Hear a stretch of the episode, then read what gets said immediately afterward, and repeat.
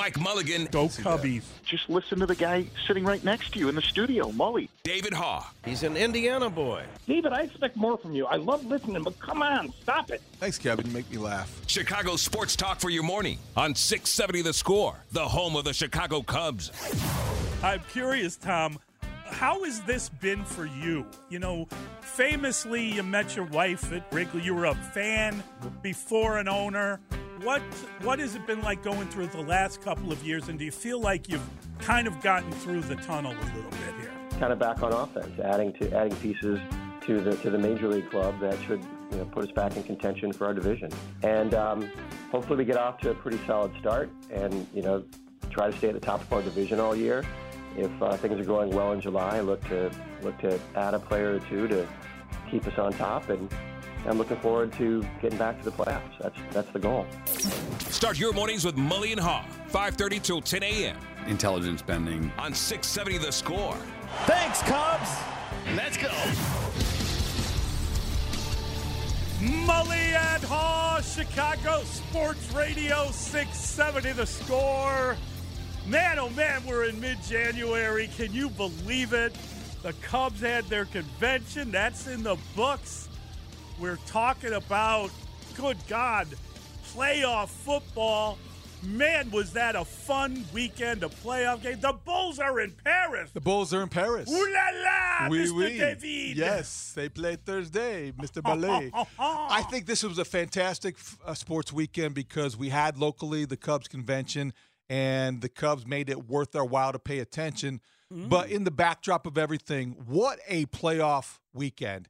I know that the game, as far as the games go, the worst was saved for last last night. Yes. But before that, leading up to that, and even last night, there were some interesting elements. But this was fantastic theater.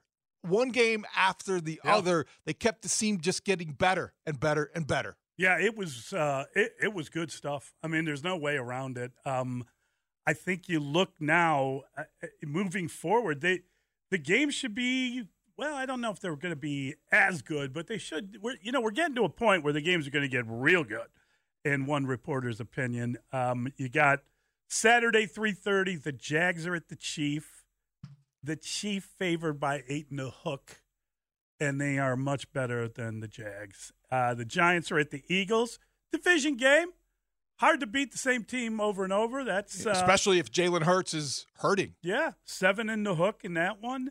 The uh, the Bengals at the Bills. We wanted to see that game. We're finally going to see it. We'll see it in Buffalo. Uh, Bills favored by five.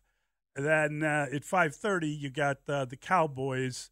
uh, that one's at five thirty, right? Then you got yeah, no, five thirty is the Cowboys at the Niners, and that is the Niners favored by four. That's an interesting. It is an interesting matchup in line already. All games right here on the score. Yep. Let me ask you a general question before we get into the details of, of each of the games and maybe some of our favorites. Generally speaking, Mully, when you look at this these matchups and when you look at what happened this weekend, do you believe in playoff momentum? Do you believe that a team that comes in hot or is playing at a high level? Let's look at the Jaguars. My goodness sakes, they came back with a historic rally in the second half. Look at the Giants, what they did to the Vikings. That looked like a different team. Daniel Jones, a different quarterback. Do you believe in momentum from one week to the next? Um, not necessarily in the playoffs. I think the Jags won by the hair of their chin. They did. chin. And they're not gonna apologize at they- all. Yeah, but I think that that uh, the mascot needs to go after that game. I don't know how else to tell you. That's your takeaway. That's my takeaway. Mascot needs to go. The- Trevor Lawrence can stay. I mean, how in the name of God can uh, Brandon Staley? Staley is the mascot of the Bears. How can how can you not run the football after you take that big a lead? I'm sorry, that was super weird. That whole if if if he hadn't cooperated in the way in which he did, I'm not sure the Jags win that game. David. Why? I don't disagree with that at all. I, I, but I think that if, if you're from the Jags' point of view, you've got a second year quarterback, a first year head coach. You are thrilled to win no matter how you do it, no matter how it's gifted to you, no matter what the circumstances are. And you're right about Brandon Staley. That guy is lucky if he survives this. I, but I don't think he should, frankly. I don't either. But the Chargers don't fire coaches like that. They don't go But big they like should that. have fired him after whatever the final week of the season when he got the receiver hurt by playing everybody. That really impacted their chances too. It did, and that that's a that's a good debate. I, I also I think more than that, it's more indicting what we saw against the Jaguars. Number one, in some of his decisions in game, which Yeah. are always questionable to me, and secondly, the lack of discipline is evidenced by Joey Bosa embarrassing Well, everybody. I mean, shouldn't a head coach inter- intercede in that? Isn't his responsibility? The guy loses it, and you got to get him back. You can't let him get lose it again. Well, And- his and- responsibility is to make sure that, that every player knows that you can't behave like that in that Right. circumstance. That's on the coach too. Is my it's, point. It's as much on the coach as it is on the Sit player. him down for a play or two if he's that unhinged. yeah, The- he was the- unhinged. The funniest thing is, he, you know, so he is furious. He comes out and he takes off his helmet and he throws it into the ground and it bounces. And there is Brandon Staley running after the oh, helmet, oh, here- retrieves the helmet. here, Joey. Here, Joey. Here's- Joey. here's your helmet. Here, you drop this. Oh, Joey. And he takes it off Don't him be too and mad, he Joey. throws it again. Yeah, and it it cost was him. just like, oh it, my it God. It cost him big time. That was crazy. It was a bad, costly Well, let me get penalty. you this. Oh, did you? Did you drop? Here, hi, here you go again. Oh no, you did it again.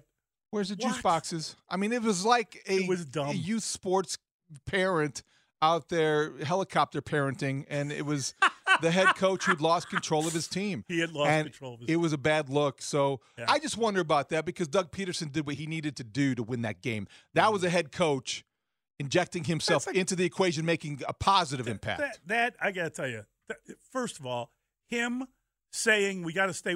His comments as he goes in for the half. Then you hear Tony Dungy say, "Well, I've been through this.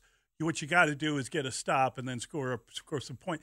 Like he called it perfectly, and then then the the route was off. The route was you will. off, and they took the foot off the gas. That was a big. totally took the foot off the gas. That was a very big win for that franchise. And I just wonder if you go into next week, they don't have a chance against the Chiefs, but I just wonder No. about that. But actually, was- I was more curious about whether with the Cowboys, in light of last night, everything going well except for the kicker, everything being according to, to the Right. plan, do they have more momentum, if you believe in that stuff, going to San Francisco, avenging last year's playoff Right. elimination loss because Dak Prescott playing at a high level right now, does that carry over? Is there a carryover effect? I don't know. Yeah, I, I that's hard to say. I mean, we'll, I, we'll get into it a little bit in the in the five at five, but the Niners look awful good. What have they won? Eleven in a row now, counting uh, this week. They look awful good, and I mean, I you know we'll talk about it, but Brock Purdy to me, David, was very ordinary. There were there were sequences in that game where incomplete pass when a guy's wide open. Then you get a completion, although the guy has to turn behind him and catch the ball and pull it in. I, I, I mean, he is he is a third string quarterback. He's I mean, he's playing with confidence. They, they are so good that that everything they do ends up being pretty good. But all in all, you really need an upgrade at that position Well, to win I- a Super Bowl, in my opinion. I understand and I respect that opinion. I, I do think that you're right about some of the throws were not right in stride. That if you're holding him to the standard of the typical 49er quarterback, getting everybody the ball exactly where they need to get it, and shades of the West Coast offense under the best of the quarterbacks. But I also think, Mully, don't not not necessarily you, but it takes a tremendous amount of poise for a rookie quarterback No under these circumstances question. to be able to manage that anxiety, perform under that those expectations, and still come out with a victory and settle down to the All- point where he did the minimum. All you got to do is the minimum, He and did you're the minimum. win by 15 points. So or I think whatever it was. in that context, I, I think Brock Purdy isn't more asset than liability right now. I, I I think he. I just wonder, David, if you can win a Super Bowl with a quarterback like that. I just wonder. I- it's I, a- I- you know, I mean, honestly, if they get to the Super Bowl, then then he he becomes the new Rex. He has replaced Rex as the worst quarterback in a Super Bowl. Whatever. Remember, people kept writing that and saying that. And it was well, the, offensive to his family. Did you hear what Tedy Bruschi said last night on the Manning cast? That um, he congratulated Peyton Manning after the AFC Championship game that year because he said, well, you know, they had Rex Grossman waiting. Yeah. the ultimate diss of good old That's sexy pretty, Rexy. Yeah, that's a pretty good diss. But no back to about the NFC, if you look at the four teams left, certainly you understand why the 49ers need their quarterback to maybe do a little bit more than just manage the game moving forward. Dak, Daniel Jones, who is on a tear right now, and Jalen Hurts, who, if healthy, is is the best quarterback who has been the most impactful in the NFC this year. That's a big. That's a big. If healthy, It is, yeah. you know. I mean, I think they're awful good and had a great year, but I think they're awful awful mediocre without him at his best. And I think the Giants, the Giants win the line of scrimmage. That's why they can run the ball. That's why they played good defense. Well, I mean, But I don't know how good he makes their a defense difference. was. The I drop off between him and, I think and the Vikings defense needs a new defense. Yeah, I think so. They need a new lot of things, but I think with with the drop off between Hurts and Minshew, I think when they, if Hurts can't Yeah. go 100, percent Right. Minshew mania is going to be a little bit Oh, yeah. dampened Yeah. this weekend. I mean, by far the best game is the Bengals at the Bills on Sunday, and it's a game that we almost saw in a game that was uh, was uh, suspended and then uh, and then erased. Obviously, with uh, w- with the the horrible situation with um, with Damar Hamlin, he will probably be, be at that game, right? I mean, he he visited the facility. There is a good chance he may actually attend that game, and I think that is going to be unbelievable. they're playing with so much emotion right now. Sometimes it spills over into a little bit of a tussle. Right, But this Sometimes is a team much. that is very tightly wound. Yeah. They're playing at, with that, that kind of playoff intensity. And they have Josh Allen. Now, it wasn't their best effort against the Dolphins. He's got to play better. He's got to be better. He's Yeah. got to protect the football. I mean, he has protected the football. He's been great about that, but he had two picks and a fumble in that game. I It's mean, a playoffs. It's a different Yeah. standard. I think he will rise to the occasion because right? he, he's Josh Allen. But th- th- you're right in that that's going to be the mm, pr- looks like the best game of the four, only because number one, America's waiting to see this matchup, and, I- and the, the, just the the thought of Josh Allen coming off a bad game and the Bills playing with that emotion with possibly Hamlin in the stadium. other than the first game of the of the weekend, and again, maybe there'll be a great upset, and I'll I'll be wowed by it.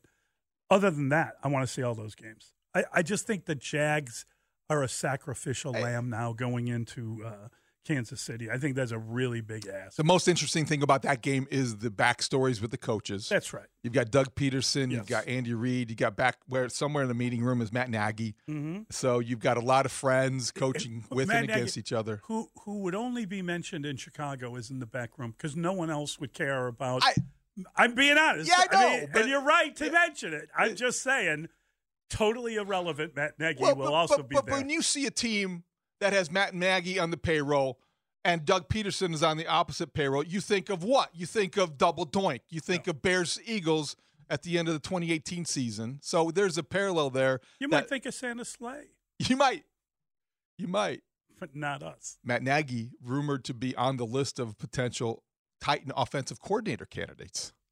That'd be a good role for him, right? Get a chance to you know kind of reclamate. I don't know. his reputation. Eh, Possibly.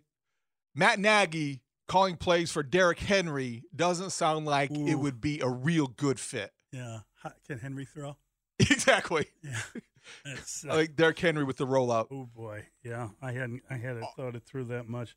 Uh, it's going to be really good, and all the games again are right here on the score, so you can listen to all of them. And and Westwood One does an unbelievable job. I had a couple of uh, uh, moments during the weekend where I had to uh, duck out Out and about. Uh, I was running around Yeah. and I was listening to it on the radio. It's great. I was listening to it on the app, yeah, on the run, on my yeah. various. I, I'm run just is- saying, I, I tried to camp out in front of the television. Exactly. but I got a little distracted by all the glory uh, on Saturday, so it just put me into a different kind of mentality. Distracted by the glory, you're wanting me to ask about the shirt that you're wearing, and No, everyone can see on the I'm Twitch just stream. celebrating Okay. the Manchester Derby. The Derby. outcome. Yes. I spent a good 10 minutes, and it was the right 15 yeah, or so. you watched like to the watch. perfect time. Dustin, did you watch the Derby? I went to CubsCon. No. Oh, yes. How was that for you? On the floor Good. reporting. But the the the, uh, the Manchester Derby was at six thirty a.m. But go ahead, David. No, I I said that I I got the right 15 minutes because I texted you about and I was an Oh informed God. text because I was enjoying it with you Yep. indirectly in spirit. Because there was a controversial call, there was a offsides that wasn't and then they reversed. The, the reactions were fabulous. Yeah, it was really good. Just fabulous. I got to tell you, I, I know you didn't really have a problem with that offside call, and and I I obviously was thrilled that we got that call, that the, that Man United got that call. But- I mean, had that gone the other way, I my head might have actually gone like just exploded. You wouldn't be resplendent in red Oh, today. I would not be very No. happy if that had happened. No. And if I were playing in a game and that call, I might have, you know, choked out the uh, the official. I mean, I, I don't know. I don't know how you make that call. I thought that was the wrong call. You would have gone I'm full, all for it. You would have gone right full call. Joey Bosa on us. Yeah. Yeah. yeah. I would have. I would have. I just, I would have to take my shoes off or something and just slap them together. Because was- I, I, you don't have a helmet, is what I was saying. I was happy for you though. That was a big Thank you, moment. buddy. that was a big moment. Oh And my God, you have no idea. The football all day long on Saturday, Oh. in and out of the house, around. I have to say that then I, I I watched a little bit and just enough. We got back from dinner and um, the Hawks and the Kraken Oh boy, God! Six that goals and seven oh, shots. Oh, I thought that's to open the game to start the were- game. They were trailing so fast. I just, I, I mean, I just was like, oh, are the Hawks starting? And I looked, and it was like I- four 0 I turned it on How after that. possible. I had my son texted me and said, "You're not, you don't believe this. They scored scored six goals and seven shots against the Kraken, Yeah, or they gave up. they six gave up. They yeah, they gave up. surrendered. Yeah, and that's so that and was they, that was enough of that. They hockey. had been on a roll. They'd been on a roll, three in a row. yeah, Enough And- of that stuff. though. enough of that. Enough of that winning stuff. know, we need to we need to send down our top prospect and then pick. give up six Yeah. goals and seven shots. yeah, The tank is back. yeah. Thank And- you. And you know, we have a texter immediately saying Arsenal versus Man U is on deck. You don't think I know that?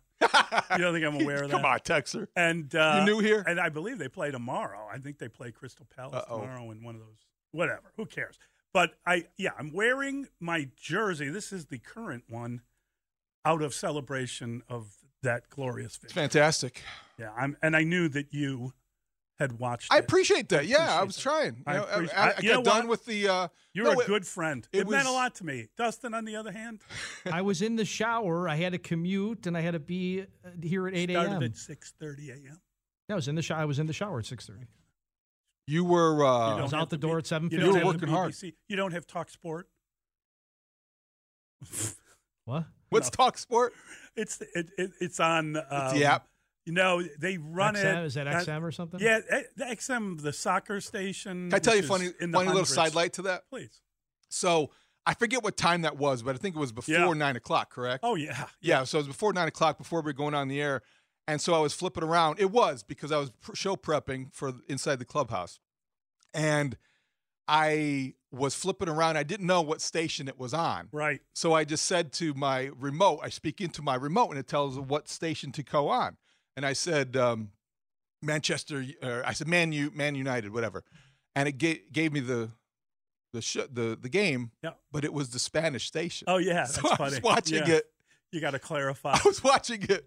Uh, the, you know the what? Spanish I- call I of gotta the you, Man I. I enjoy the Spanish. Call. It was it was It's actually good because yeah. they got very excited, especially Yeah. during that, And- that controversy there. and you can see the game. I, I I actually I watched a lot of soccer in my life on the Spanish channel, especially when I was a younger person. And I watched I think the '78 World Cup all in Spanish. I didn't learn a thing about Spanish, but it was awesome. Subtitles. Yeah, it's really cool. subtitles. It's Soccer with cool. subtitles. So Yeah. that was my Saturday morning before inside the clubhouse.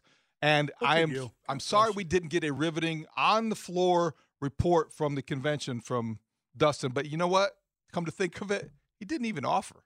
Yeah, no, he's. Uh, I'm not. I'm only. I'm only going to talk when I'm asked. oh well, well, well.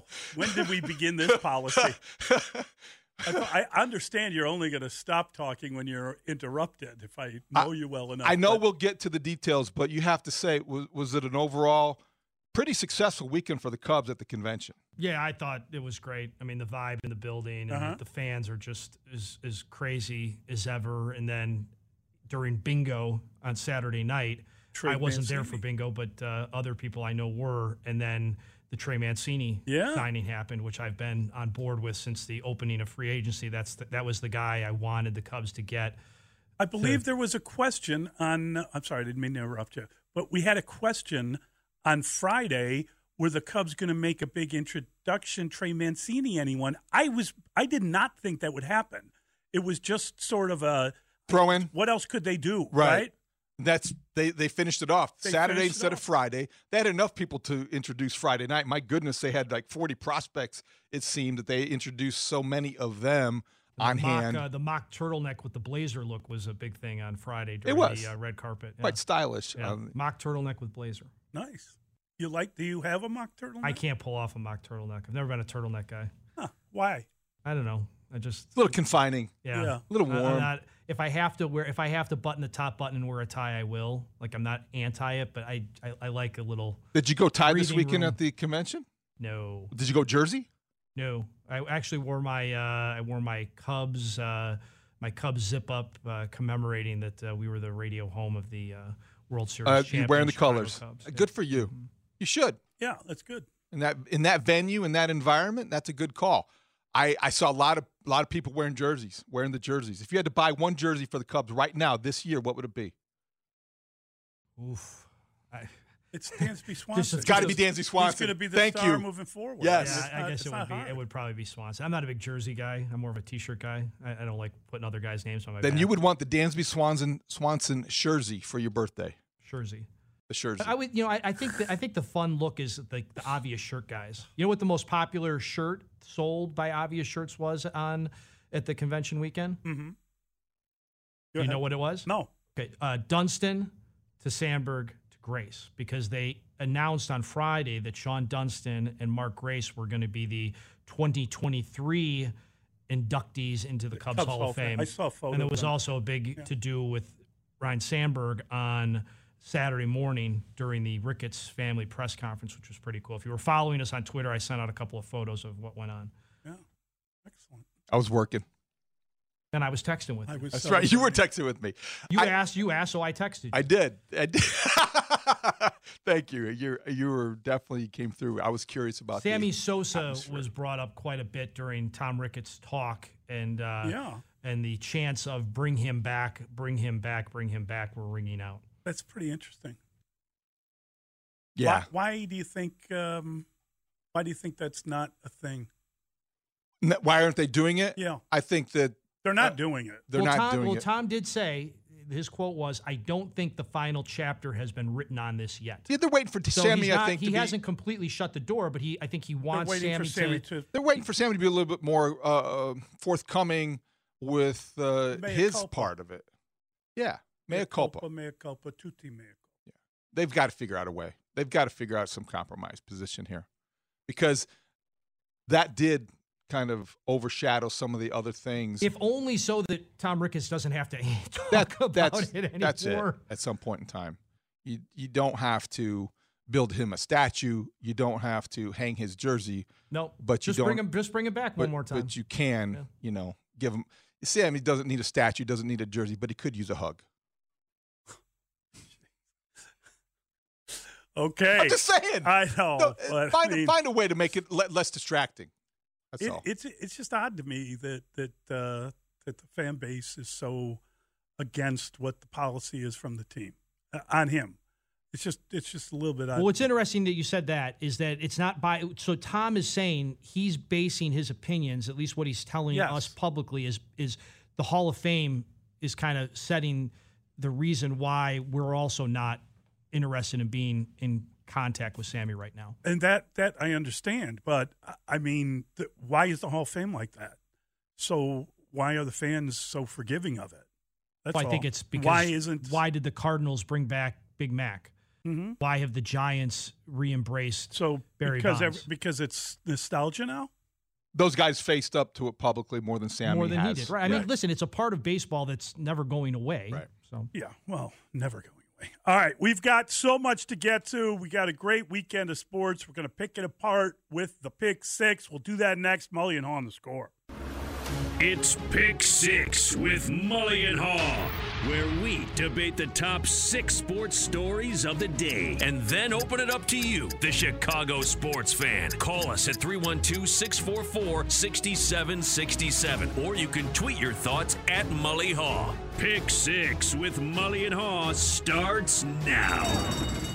What do you want to hear? New Bears president Kevin Warren at today's news conference say, noon right here on the score. Do you expect him to use the word Super Bowl at any point? Yeah, I kind of do, and I kind of do want to hear him say that. I want to. I want to. What I want from him is to show ambition, leadership, that he's the man in control. I, that's all I want. And maybe that's asking too much, but I think he can do that in his sleep. I think the guy's a good leader. I think he, he has to be up there with great presence, with kind of gravitas. And he has to say, yeah, our goal is to win a championship. We're going to do whatever we have to do to build this team to get a championship. I, I don't think that there's anything wrong with saying it. Um, I remember when Ditka first came in here and talked about the Super Bowl. It's the first time I think I had heard a coach actually talk about the Super Bowl, and you were kind of like, "What? You know, the Bears? Like, it, I mean, I remember being a little kid uh, on, it, like the playground in grammar school, and the Bears got Golden Richards, and Golden Richards was a Dallas Cowboy, and we had seen him on TV, and everybody was like, "Oh my God, they got Golden Richards!" Like, who the hell was Golden Richards? But it was a huge deal. Number 83. When you were a little kid Yeah. to see that kind of a signing because it meant you're getting a little of that Super Bowl magic. And that's about as close as you're ever going to get to it. But uh, but they won a Super Bowl. Pretty extraordinary. And um, and I want to hear him say that. I mean, I maybe he should say multiple championships, but I just take the one right now. Well, I think that's really interesting. So Super Bowl versus championships. Like now, all of a sudden, I think I've got like a homework assignment. Like which word will be used more at noon here on the score? Will it be Super? I, I think he will use the word Super Bowl. I think the fun thing would be if like BetRivers or somebody could set like up a little line. Okay, the, the Mully and Haugh special. Uh, over under Super Bowl. The the word, The word Super Bowl Super Bowl. said by, and I would set it at one and a half. Now championships, I think I could set at like two and a half. Would Over. title be equal to championship? Well, I think if it depends, like if if, if the small print, right? How Yeah. how specific? Over. But does it have to be championships over? Yes. But what about Super Bowl? Over. Over. Yes. See, I think Super Bowl one time, and I think championships over. well, he's got to. If you say Super Bowl once, you got to say it twice. Well, because there could be a difference, right? There could be questions about like the organization, Yeah. and then there could be stuff specifically about Arlington Heights. And you would assume that if and when that stadium gets built, that that would bring a Super Bowl to the area. Now, Right. as far as what I want to hear, we all know what I want him to say. Yeah. I- I'm here to handle the business. Ryan Poles is here to handle the football. That's what I want. I, I want to hear. I want to hear what what his role in football. We heard. I played Pete Pete Bercich in the pregame show. He said that when, he, from all he knew, when he was up in Minnesota, that he handled business and he let the GMs handle football. I want to hear ambition. I want to hear dreams. I want to hear Super Bowl championships, titles. I want to hear what he wants, but I also want to hear who he is. Mm-hmm. All we know about him right now is that he made the Big Ten a boatload of money, that his dream job is to be NFL commissioner, and that he thinks LeBron James is the best NBA player ever. Ooh, wow! That's that- all we know about the guy. That tweet. That's going to leave. a Okay. I want to know who he is. I know that's kind of in fun, but I also want to know what he wants, and he's got to speak in a way that commands the respect that everyone has given him to this point. He has a presence. He has the gravitas. Let's see it. Let's hear it. And let's think big in Chicago. I don't care what where the line is between the business offices and the football offices. He doesn't know where it is yet, Dustin. He doesn't know how involved he's going to be in football matters. He can't possibly know that. He's never worked with Ryan Poles. He doesn't he doesn't understand yet where the limits are, how much to trust him, how much to not trust him. And he's coming in leadership is wanting to make an impact at every single level in every single office at Halas Hall, and I hope we hear that today. Yeah, it's a great question. What was the biggest surprise and disappointment of the Super Wild Card Weekend? Any big takeaways from a Bears perspective? I don't know about from a Bears perspective. I guess the the Lamar Jackson mystery and his inability to play and miss the mm. last five weeks of the season might give you pause as you invest hope in Justin Fields and his future. That would be hmm. maybe a bit of a stretch. The biggest surprise and disappointment, the biggest surprise to me was the history that was made by the Jacksonville Jaguars. That game coming back from a 27 nothing deficit, I don't care who it was against. In the playoffs, when you do that and make history, third biggest comeback ever, that's a surprise. The biggest disappointment might have been last night. We probably, conceivably, we don't know yet, saw the last of Tom Brady. He may come back, but let's face it, after throwing 61 passes at 46 years old, Wasn't it 66? It was Was crazy. it 66? How many was it, Dustin? it might have been over It's 60. ins- I mean, what, what the hell? He looked was over that? 60. He okay? did look so over- what he looked his team moving forward is going to want Tom Brady on their team next year? Maybe maybe somebody will. Maybe somebody will convince themselves that somebody who turns I think 47 or 46 He'll be 46, 46 in August. Year, and he threw 66 passes. Let's say this: somebody 66. in their late 40s is going to put them over the top. I don't know about that. So that may be the biggest disappointment is that that we were expecting the best of Tom Brady because it is the postseason, and we saw him at his worst. I'm just putting that together, Dustin. He, he he's he's going to be 46, and he threw 66, 466. Oh my God! I sold his soul. All right. So I, the surprise has to be the the, the the the miracle down in Jacksonville. That that was super surprising. I will say I was also surprised at how competitive the Seahawks and the Dolphins played on the weekend. I, I was surprised by that. I, I, I didn't think I didn't think, and, and maybe it's because it was um, divisional matchups. Team the third time playing each other. Maybe we didn't take that into account. Maybe we need to think about that as we look at the game. One of the games this weekend, right? There'll be a a, a three Pete in a in a take matchup. That we've got the Eagles and the Giants. From a Bears perspective, the Vikings were 11 and 0 in one score games this season. And now they're 11 and 1 in one score games this season. The other thing, there are 8 teams left in the playoffs, right? 8 teams left. 7 of the 8 coaches are offensive coaches. The Bears have a defensive coach. So is that something that is it just is it offense, offense, offense, offense, offense? David, I think you make a good point on Lamar Jackson, but that's like a huge thing to get into right this second, but I think we should get into it. So those were my two biggest like the fact that there are no teams in the NFC North surviving and advancing. I think that's big for the Bears. I, I think I think that loss is going to shake things up in Minnesota more than we would expect. Yeah, you know, I've got to tell you, um, I, I, I did not look at it through the lens of the Bears because I think they're so far away from being one of those teams. And then I was trying to say, well, maybe it's the Jaguars. Maybe, you know, we saw they had the number one pick. They got in. I, I, I got to tell you, I think that, um, I think that the Vikings losing underscores just how bad the division is and it makes me feel like the Bears are closer than they were somehow because the Vikings aren't some kind of uh, juggernaut that is going to just constantly. The, the Vikings are a huge disappointment come playoff time. There's just no way around that, and they didn't play a very good game. I, I mean, agree. You know, Hockenson played great, right? I, Yeah. I, I mean, he was really good. But how did they not get the ball to Jefferson? I- it didn't make any sense to He me. played so well they wanted to go to him on a four-yard yard pass on fourth and eight. Oh, my God, That was ridiculous. Yeah, that was crazy. Um, but I, I think that um, I, I think that you know Tom Brady, at his age, throwing that many passes, does he want to play another year? Because Tom is an extraordinary player, and say what you want, the volume of throwing that he does is beyond belief. And you know, if I'm a if I'm a team and I feel like I'm Super Bowl ready, and you'd have to be loaded, by the way.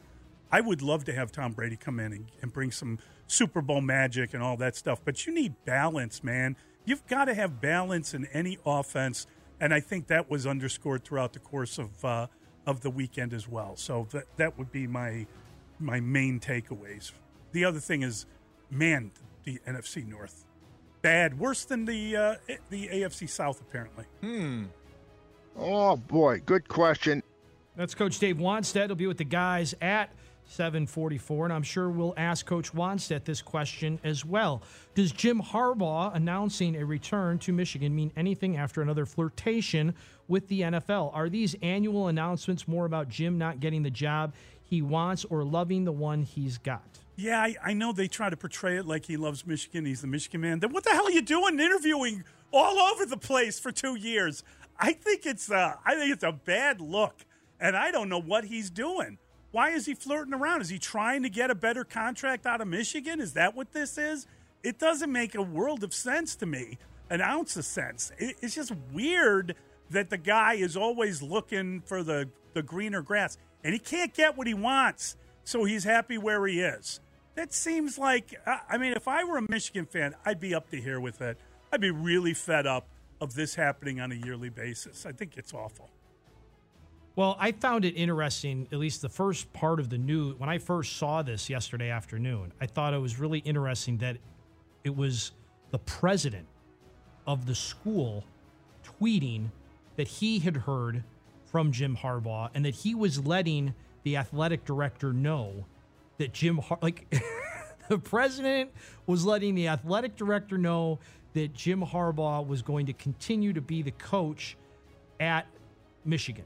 I just found so Yeah, it's like weird. is is Modern president, he's going social media on us. no no but Well, I mean but he's announcing that to it- everyone, it- including the AD. right and it like is is there something going on between The AD and Harbaugh Harbaugh. and and the coach Yeah. and and the AD and that the president had to get involved. Well, I think there's no doubt about that. Okay, well, I mean, I guess I mean you can say there's no doubt, and you're probably right. I'm just saying I found that as I was living and breathing it, in, in you know, the information coming through via Twitter. That's where I first saw it. I found that was my takeaway. Yeah. I found that Interesting. interesting that it came from him. You know, I think Harbaugh tweeted something like, "Don't try to out happy happy." If you're already happy, you know all these things. I, I'm with you, Mully. I, I'm sick of it. I've got I've got Harbaugh fatigue. I'm not a Harbaugh guy. I'm not a Michigan guy. I didn't want Harbaugh coming near my Chicago Bears. And good, stay at Michigan. I am a Harbaugh guy, and I do like Michigan because of Jim Harbaugh, and I always will respect him as a coach, and I loved him as a player. But enough's enough. Uh, How many times can you publicly flirt with going back to the NFL? You could handle this in a way that you assume control of the story more than he has been willing to do that. You can get these send these messages earlier than than he has, and you don't need to go to social media. You can call David Tepper directly and say, "I'm not interested." You can tell the Denver Broncos, "No, thank you." You can tell Jim Irsay, "Thanks, but no thanks. I'm not coming back. I'm not Captain Comeback for your franchise any longer." He didn't do that because whatever it is about Jim Harbaugh, and he does have this this odd sort of quirky personality that everybody understands. You just can't quite put your finger on it. It's very difficult to describe, but impossible to miss when you're watching him, when you're listening to him. But he could stop this. He has more power than he's letting on, and he and he publicly wants to engage in these flirtations, which is just unfortunate because I don't feel so badly for the players because they now have autonomy, they have more control. But come on, Jim, let's get in front of this next season. And and you know, just we have a texter saying, "Who's more annoying, Harbaugh or Aaron Rodgers?" I think it's pretty funny. Needy. Yeah, Could you throw Tom Brady into that question too for a trifecta? That's a pretty easy question to answer. That's Tom Ricketts. What was the highlight of Cubs convention, whether you were consuming it mostly on marquee or the score or you were in attendance? Weak need, staring into the eyes of Ryne Sandberg and other Cubs greats. What was the biggest news? Who could that be? I don't know. Who could that be? Who are be? you referencing? Who was weak need staring into the eyes of Ryne Sandberg? Oh, you're going to immortalize. You're going to be put cast in bronze, Ryno. I love you. No. I, I'm just teasing Dustin. 2023, it's the year of the Ryno. That's great. It's the year of the Ryno. I like that. That was big news. That was a nice surprise, and Ryno handled it well. Let's face it, though, if you're going to the 2023 convention and you're you're concerned mostly and primarily with this year's team, the news we got Saturday night was the biggest news. Trey Mancini joining this team continues a very solid offseason for the Cubs. Maybe it completes it. Maybe they're not done yet adding a bullpen arm. There's rumors and reports about a couple lefties they're interested in still, and they can add one to the bullpen. I still think, though, you had Trey Mancini you have Eric Hosmer, you now don't have as much pressure on Mash Mervis. So, in case he's mush Mervis in spring training, you don't have to bring him up. You don't have to rush his clock. You don't have to do anything because you have veterans at first base and designated hitter. And Mancini has some nice, interesting clauses in his contract, but I think that he's a guy that you can rely upon to give you some pop. Good guy in the clubhouse, great story, cancer survivor. Two of the Cubs free agents, by the way, they signed this offseason have been cancer survivors. Jameson Taillon, uh, who was our guest on Saturday morning as well, is a great character guy. Right. I like this move. That was the biggest news to me. Trey Mancini joins the Cubs. Well, it was just cool to be there and to see all those Cub fans, young and old, and see both daughters and sons with their parents and just excited to get an autograph and to take a picture. Th- those were the people that were more weak kneed th- than myself. Um, I did put my detective hat on a little bit because I was surprised. I was sitting pretty close during the uh, Ricketts family conference, and to the right of me was Ryne Sandberg, and I thought, why why is he here?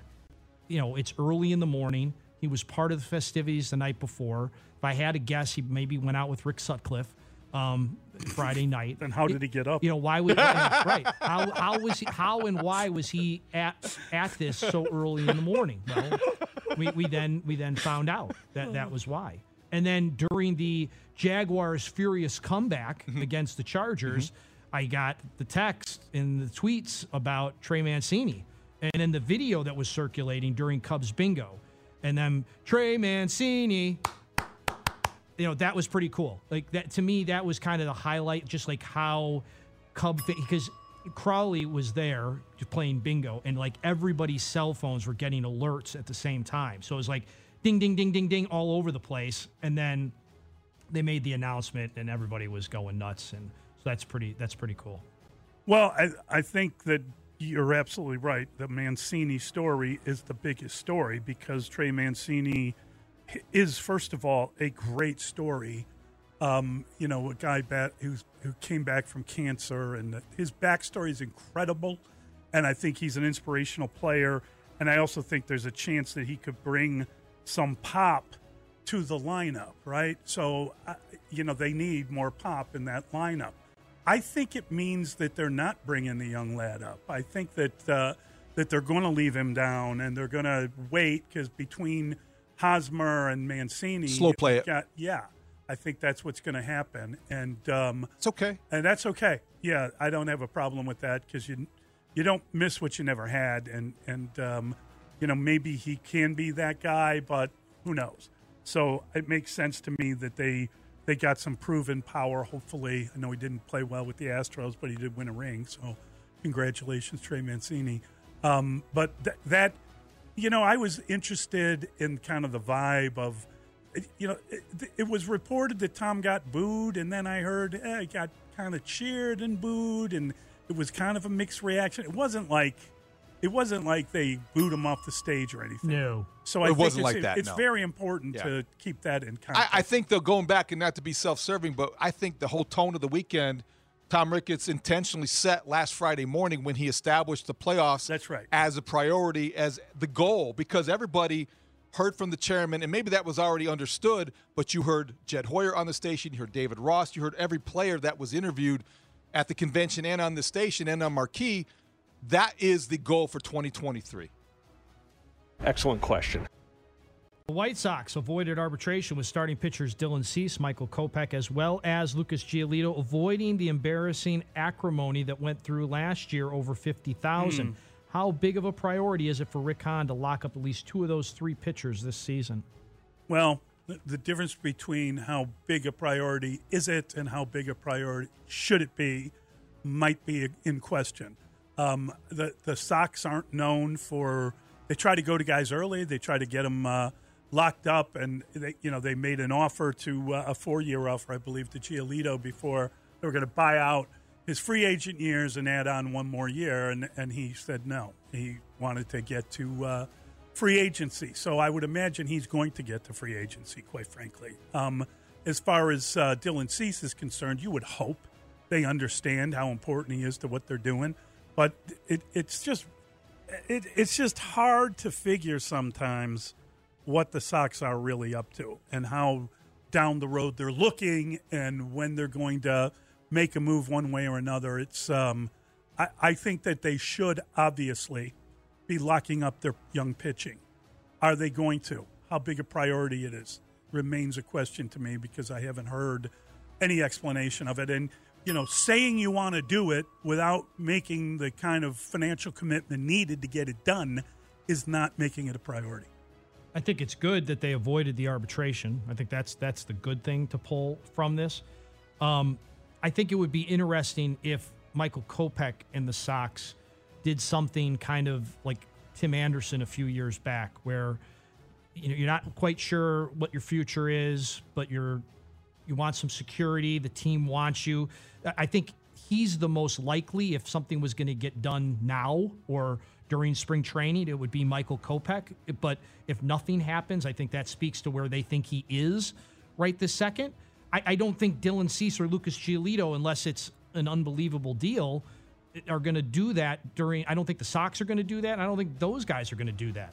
And let's see, you know, th- those guys, all three of these guys have big years in front of them and that that's going to determine their their futures. That's interesting because if I were the Sox, I'd be cautious about Kopech. They still have two more years of control, but I would go to Cease and try In to a work a heartbeat. deal. In This a guy is the most underpaid uh, athlete, maybe pitcher in Major League Baseball. Five point seven million dollars this year for Dylan Cease. I would want to lock him up. I know that's not Jerry Reinsdorf's style. I know the Sox don't do that a lot with these mega contracts, and maybe you could save yourself some money by doing that. It's a calculated risk, but he's also 27 years old, mm. coming off that kind of a year. They do have two more years of control, but I think that would be my motivation. Of the three, he would be the one I would target, isolate, and execute. I would do that this spring training. Lucas Giolito, let's see where it goes. I like the idea of him cutting the weight, returning to what worked before, and he's going to be the consummate pro. If he can regain the ace status on your team and you ha- you begin fast and you are headed in the right direction, maybe you go to him during the season and, and change up how you do business. But I think that in order it would be Cease, Giolito, and I'd be very cautious about Kopech. I'm not talking necessarily about a pick six or something like that. That's Brad Biggs. He'll be here at seven. Biggs time. What was the key to the Bulls' victory over the Golden State Warriors, and is it sustainable? How will the Paris trip bring this team together, or is it too late for that? I think that question is from a basketball romantic, thinking that going to Paris will somehow bring this team oh. closer. Oh, mon chéri, mm, mm, mm, Where come with the- me to the castle. I don't know if this is going to work. I just think I'm worried about jet lag because this is now the built-in excuse when the Bulls return that they're not going to be in sync because of the hours, because of the jet lag. How long are they going to live off that excuse? Because you know what, Sunday was fun. They beat Steph and the Warriors. They beat uh, the team I didn't think they were going to beat this weekend, but they're confounding still. They lose games you think they're going to win. They win games you think they're going to lose. I don't know if uh, crossing the Atlantic is going to change all of that. But when they get back and they readjust their body clocks, let's hope everybody is in sync. Well, I think the trip to Paris could be great for somebody like DeRozan. So they split games over the weekend. DeRozan hasn't played in the last handful of games. He is going to play Thursday, but hopefully he's going to get a break. And this whole team is going to get a break. Why did they win against Golden State? Vooch. You know, guy scored 43 points. That's that's what that's it's plain and simple. That's why they won the game. I think the time of the game may have also helped them. It was a 2:30 2:30 tip in Chicago, 12:30 for the boys from San Francisco. So that might have been part of it too. Um, Good call. I think that's something to good, that. good maybe. for. Listen, I, I, I was stunned. I'm glad I was watching the NFL primarily because I, I, I would not have if I would have been investing in that game. Uh, you know, my shekels would have been on the Warriors, definitely not on the Bulls after laying an egg Friday night. Yeah, you know, I, I, I mean, I, I think it's phenomenal to go on a European vacation um, with just one game interrupting it. So I think those guys need to get up this morning, maybe do a shoot around, maybe get a croissant and some cup of coffee kind of deal, and then make their way to Sacre Coeur or some cathedral, say a prayer for their future, and uh, and just enjoy the unbelievable views of uh, the city of Paris, the city of lights. Beautiful place, and um, I mean, hopefully, they um, they do come together. You know, they do bond, go out, have a nice meal, get to see some of the sights. I mean, there's nothing like the Eiffel Tower at night, all lit up, beautiful. I loved what Billy Donovan had to say about the flight, and he was asked in the kind of in the context, "Are you dreading the flight? It's a long flight." And he's like, "No, I don't have to text anybody. I can turn off my phone. I can watch tape. And I can prepare." You can do a ton of work on a flight like that, and I'm sure they got you know a basketball team. It's not like a football team. It's uh, it's a smaller group, and you can really enjoy a little leg space. They're aware of the height of the players. I'm sure a guy like Billy is living large. And I looked looked like they brought the families along, Yeah, so you it's a have to. very positive bonding experience. Go experience. to the. Louvre. Exactly. Yeah, Michael Jordan once did. All right, there you go. That uh, that is beautiful stuff. 312 644 6767. We have the extra point next. It's Mully and Haugh. It's Chicago Sports Radio 6 7 of the score. Set up this extra point. It's time for the extra point with Mully and Haugh on 670 The Score.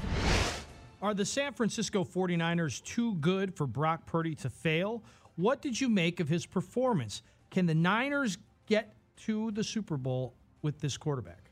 Okay, I love this question because I will gladly take on the role of, of the Brock Purdy guy here. I, I know that he has executed a lot of long handoffs. I know he wasn't perfect uh, uh, on Saturday against the Seahawks. I know he struggled with accuracy at times, but I think he can steer this ship and keep everything going in the right direction and get to the Super Bowl. I think they can win the NFC Championship with Brock Purdy as a quarterback. They're that good. Kyle Shanahan is that smart. This defense is that solid. The weapons are that dangerous. That's all fine.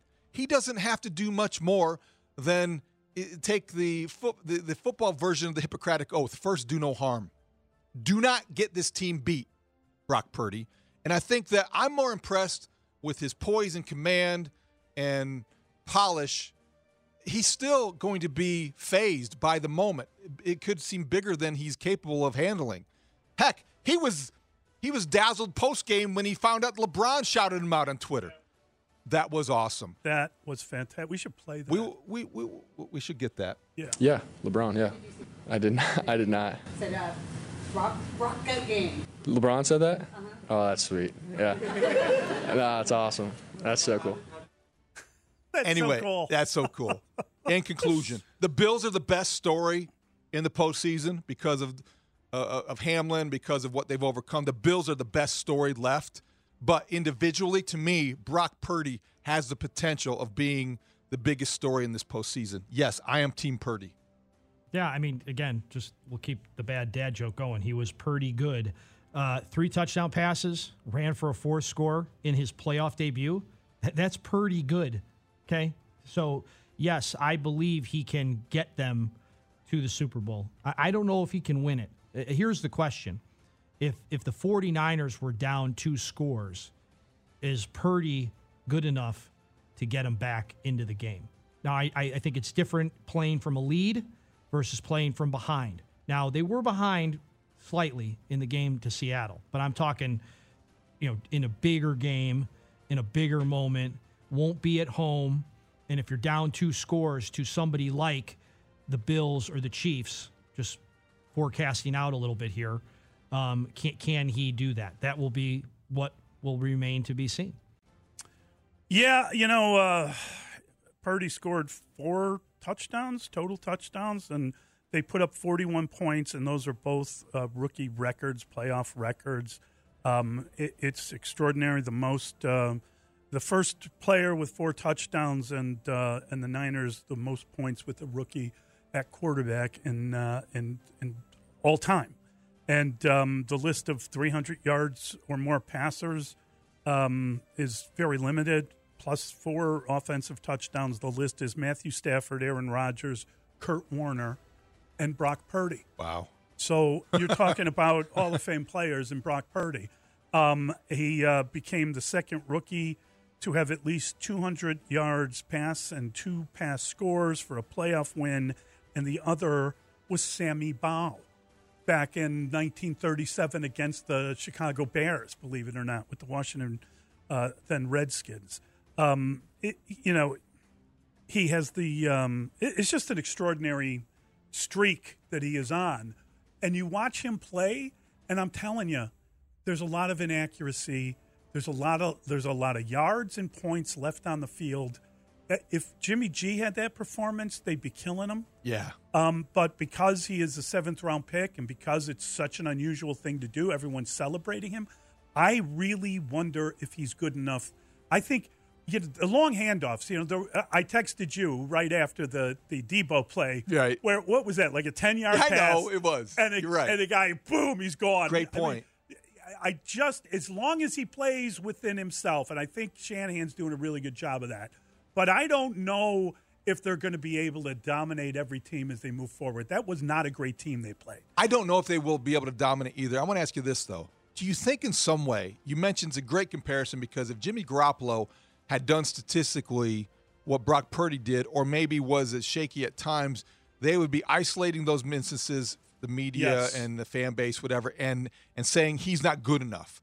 I wonder if the 49ers, in some odd way, benefit from having Brock Purdy at the helm because these shaky moments aren't necessarily criticized as much as celebrated. They're like, this is a guy, at least he didn't throw the ball to the other team. Yes. And so they're not focusing on the negatives, they're, they're, they're accentuating the positives. And if you're Deebo or McCaffrey or Kittle, you probably know I've got to make a play every time you get the ball You're because focused. you're not sure. I think they understand that they're at a deficit with the quarterback. Maybe they're playing better as a result of that. I think that's a good point too because that offensive line knows we got to protect, we got to Yes. protect. He's not going to make something out of nothing. The receivers are all locked in. Yes. Every single series, every single snap, and McCaffrey does what he does so well. So I wonder indirectly if changing quarterbacks and going to this inexperienced guy has raised the level of everybody else in that huddle. I, I I think if the Cowboys play like they did last night, they beat the Niners. But I don't know how the Niners play. The Niners are so good on defense. The Niners have these star players that, as you say, the long handoff. I mean, it's extraordinary how much they can make out of nothing.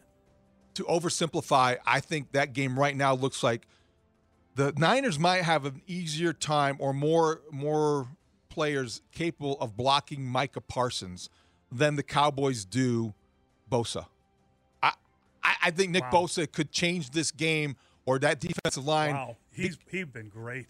The the Cowboys started 40 year old Jason Peters last night at left tackle. Yeah, I know. Now their offensive line did enough, and they they're coming off that game, and Dak was awesome. But I do wonder, as they step up in class def- against a good defense next next weekend, how that's going to go. That's going to be fun to watch. All right, 312 644 6767. It's Mully and Haugh on the score. Oh my God! Got to be kidding me. I've never seen anything like it. Why are we kicking on? it? Why are we kicking it? What is going? He can't believe it. Talk about a buzzkill. No one's ever missed three field, three extra points in a row. You That's cut gotta a be guy a at halftime of a playoff game? Gotta be a record. Mully and Haugh, Chicago Sports Radio 6 7 of the score. That is from the Manning cast uh, regarding the the kicker for the Dallas Cowboys, who, hold on, didn't miss one, didn't miss two, didn't miss three. He missed four. Four extra points. Unbelievable. Why Brett- are you still kicking it? Is a good question. That is a good question. Brett Maher is now in the record books for missing four extra points in a playoff game. Never been done before. Dak Prescott was outstanding during the game. He had a, a night to remember. Four touchdowns. He led the Cowboys in every conceivable way. But to me, the most impressive thing that you saw and heard from Dak Prescott post game, embracing the idea of keeping the kicker, supporting the kicker, right, giving his teammate a lifeline here because he said he stunk last week. He came back. I was shocked at that as much as anything, Mully, because as as we heard from Joe Buck in game, or no, it was Troy Aikman. That if you miss if you miss a point a, point Oh after, God. if you Oh miss my four of them, they're going to be looking for a kicker next week. I mean, I got to tell you, um, Jerry came out and said He did too. That, oh no, we're not looking for. He's just got to get the kicks. I mean, again, there got to be a lot of people really peeved with him because the over under was 40 what 48 It was 45 and a half, and the, 45 and and a the total was 45, and he missed four extra points. Yes. A lot of people betting this game very unhappy. Oh, my God. More unhappy than the Dallas Cowboys might be with Brett Maher. But I think when you look at the way that Jerry Jones supported him, the way that Dak Prescott supported him, even Mike McCarthy, I was surprised at that, weren't you? Or I- not? oh no, totally. Now I don't know who's on the street and whether you should have like a secret uh, kickoff and take a look at guys, but you can't. You cannot. I mean, you get to the Niners, you can't be missing extra Th- points. This was so bad. I expected to see Maher on the Today Show by Friday. Oh, well, they won. He didn't double doink He- they, they won. They won handily. They won handily. Yes. And it was a night. It that- wasn't even close. to celebrate because they had not done that in 30 years, Yes. win a playoff game on the road. And Dak Prescott was fantastic. Everything he did, he did with command. And whether it was uh, the ball fake, bootleg, he hid the ball expertly. He was on after the first two series of the game when he looked kind of shaky. He settled down and carved up the Buccaneers, and that was not even close. Yeah, I mean, I'm I'm Money Maher's biggest fan. Uh, obviously, I've been shown the video of me, uh, and that's just emotion. That's just that's part of it. Um, but but uh, yeah, I mean, I talked to him individually. Told him just told him after the game, hey, let that go. We're gonna need it. Um, I, I just played like a week ago, so I mean, that that, that happens. Uh, but when you believe in each other and you believe in uh, what we're capable of doing, and knowing what that guy's done, uh, what resiliency he's shown throughout his career, personally. Um, no doubt that he'll come back next week and be be perfect and uh, help us win. That's Dak Prescott, and he was spotted on the sidelines. And you don't have to read lips to I know, understand what right. he was saying. Go for blinking two. That, that that's why what he said post game was I- so it was extraordinary. amazing. It was amazing. In game, these players were very unhappy, as you would expect. A playoff game, stakes very high, and you can't get a guy to kick an extra point to save his life. That was that was the only thing they didn't do last night. They dominated Yeah, they every other facet. Every right. other game. All right. Um, we got a special caller. We've got um, we've got Crowley on the line. He was at the Cubs convention, apparently twenty four seven. I don't think he missed a panel, and uh, he's going to give us a little bit of a wrap up. He and uh, Dustin do the Fly the W uh, podcast together. Crowley, how are you? Well, I'm starting to get my voice back. Uh, I'm starting to get my sleep patterns back. But what an amazing, fun weekend for Cub fans. Now you you were there twenty four seven, right? You were playing bingo and everything. Yeah, I started. Uh, I was at the hotel by at least 9 a.m. on Friday, uh, and then I left about 2 p.m. on Sunday. So, yep, everything as far as all the panels, autograph lines, bingo, we did it all. Even Harry karaoke. So is that where you strained your voice, Crowley? Because I know you guys did a podcast from the convention, but I don't recall. Did, did you just do a lot of talking during the panels, or, or did you strain your voice trying to? Well, you, did you strain your voice booing? yeah, or maybe you're booing Tom Ricketts. No, I, you know what? I heard that a little bit. There was some boos, of course. I mean, everyone's got to remember this is the first time the convention's been back uh, in a couple years. This is the first convention for a long time without Rizzo, without Baez, without Bryant, without Wilson Contreras added to that list. So I mean, there's a couple salty people. I'd say in general the vibe was great because, you know, we were just happy to be back, and and, and that was the main thing is that you know like a big family reunion. We're back. You know, it, we've gone through that whole pandemic where there was no, you couldn't go to games and then partial games, no spring training and then spring training. This is kind of the final piece to kind of get a little bit of normalcy back in our lives. Hmm. What was your favorite moment? You know, the Sandberg moment that Dustin alluded to earlier was great, but for me, you know, I, I thought it was awesome to see Shawon Dunston and Mark Grace announced as the 2023 Hall of Fame recipients. Um, those were guys, obviously, we grew up with in the 90s, um, at late 80s uh, into the 90s, and so to see that happen, and both of those men very uh, emotional at getting that announcement and the love that they got uh, from the fans, I thought that was tremendous uh, to me. Um, you know, Ryno, he was the player I grew up loving. So see, seeing that announcement, this is the first time that they've kind of done those announcements here. And then for uh, Pat Hughes, the voice of the Cubs, 670 to score, calling the games. Um, Tom Ricketts introduced him at the very beginning of the convention, and uh, again, the love that he got from the fans was just tremendous. Great stuff, Crowley. Thank you. Thanks, we Crowley. appreciate your time, and uh, and we're going to get to our guy Brad Biggs. Biggs time coming up next. Mully and Haugh on the score.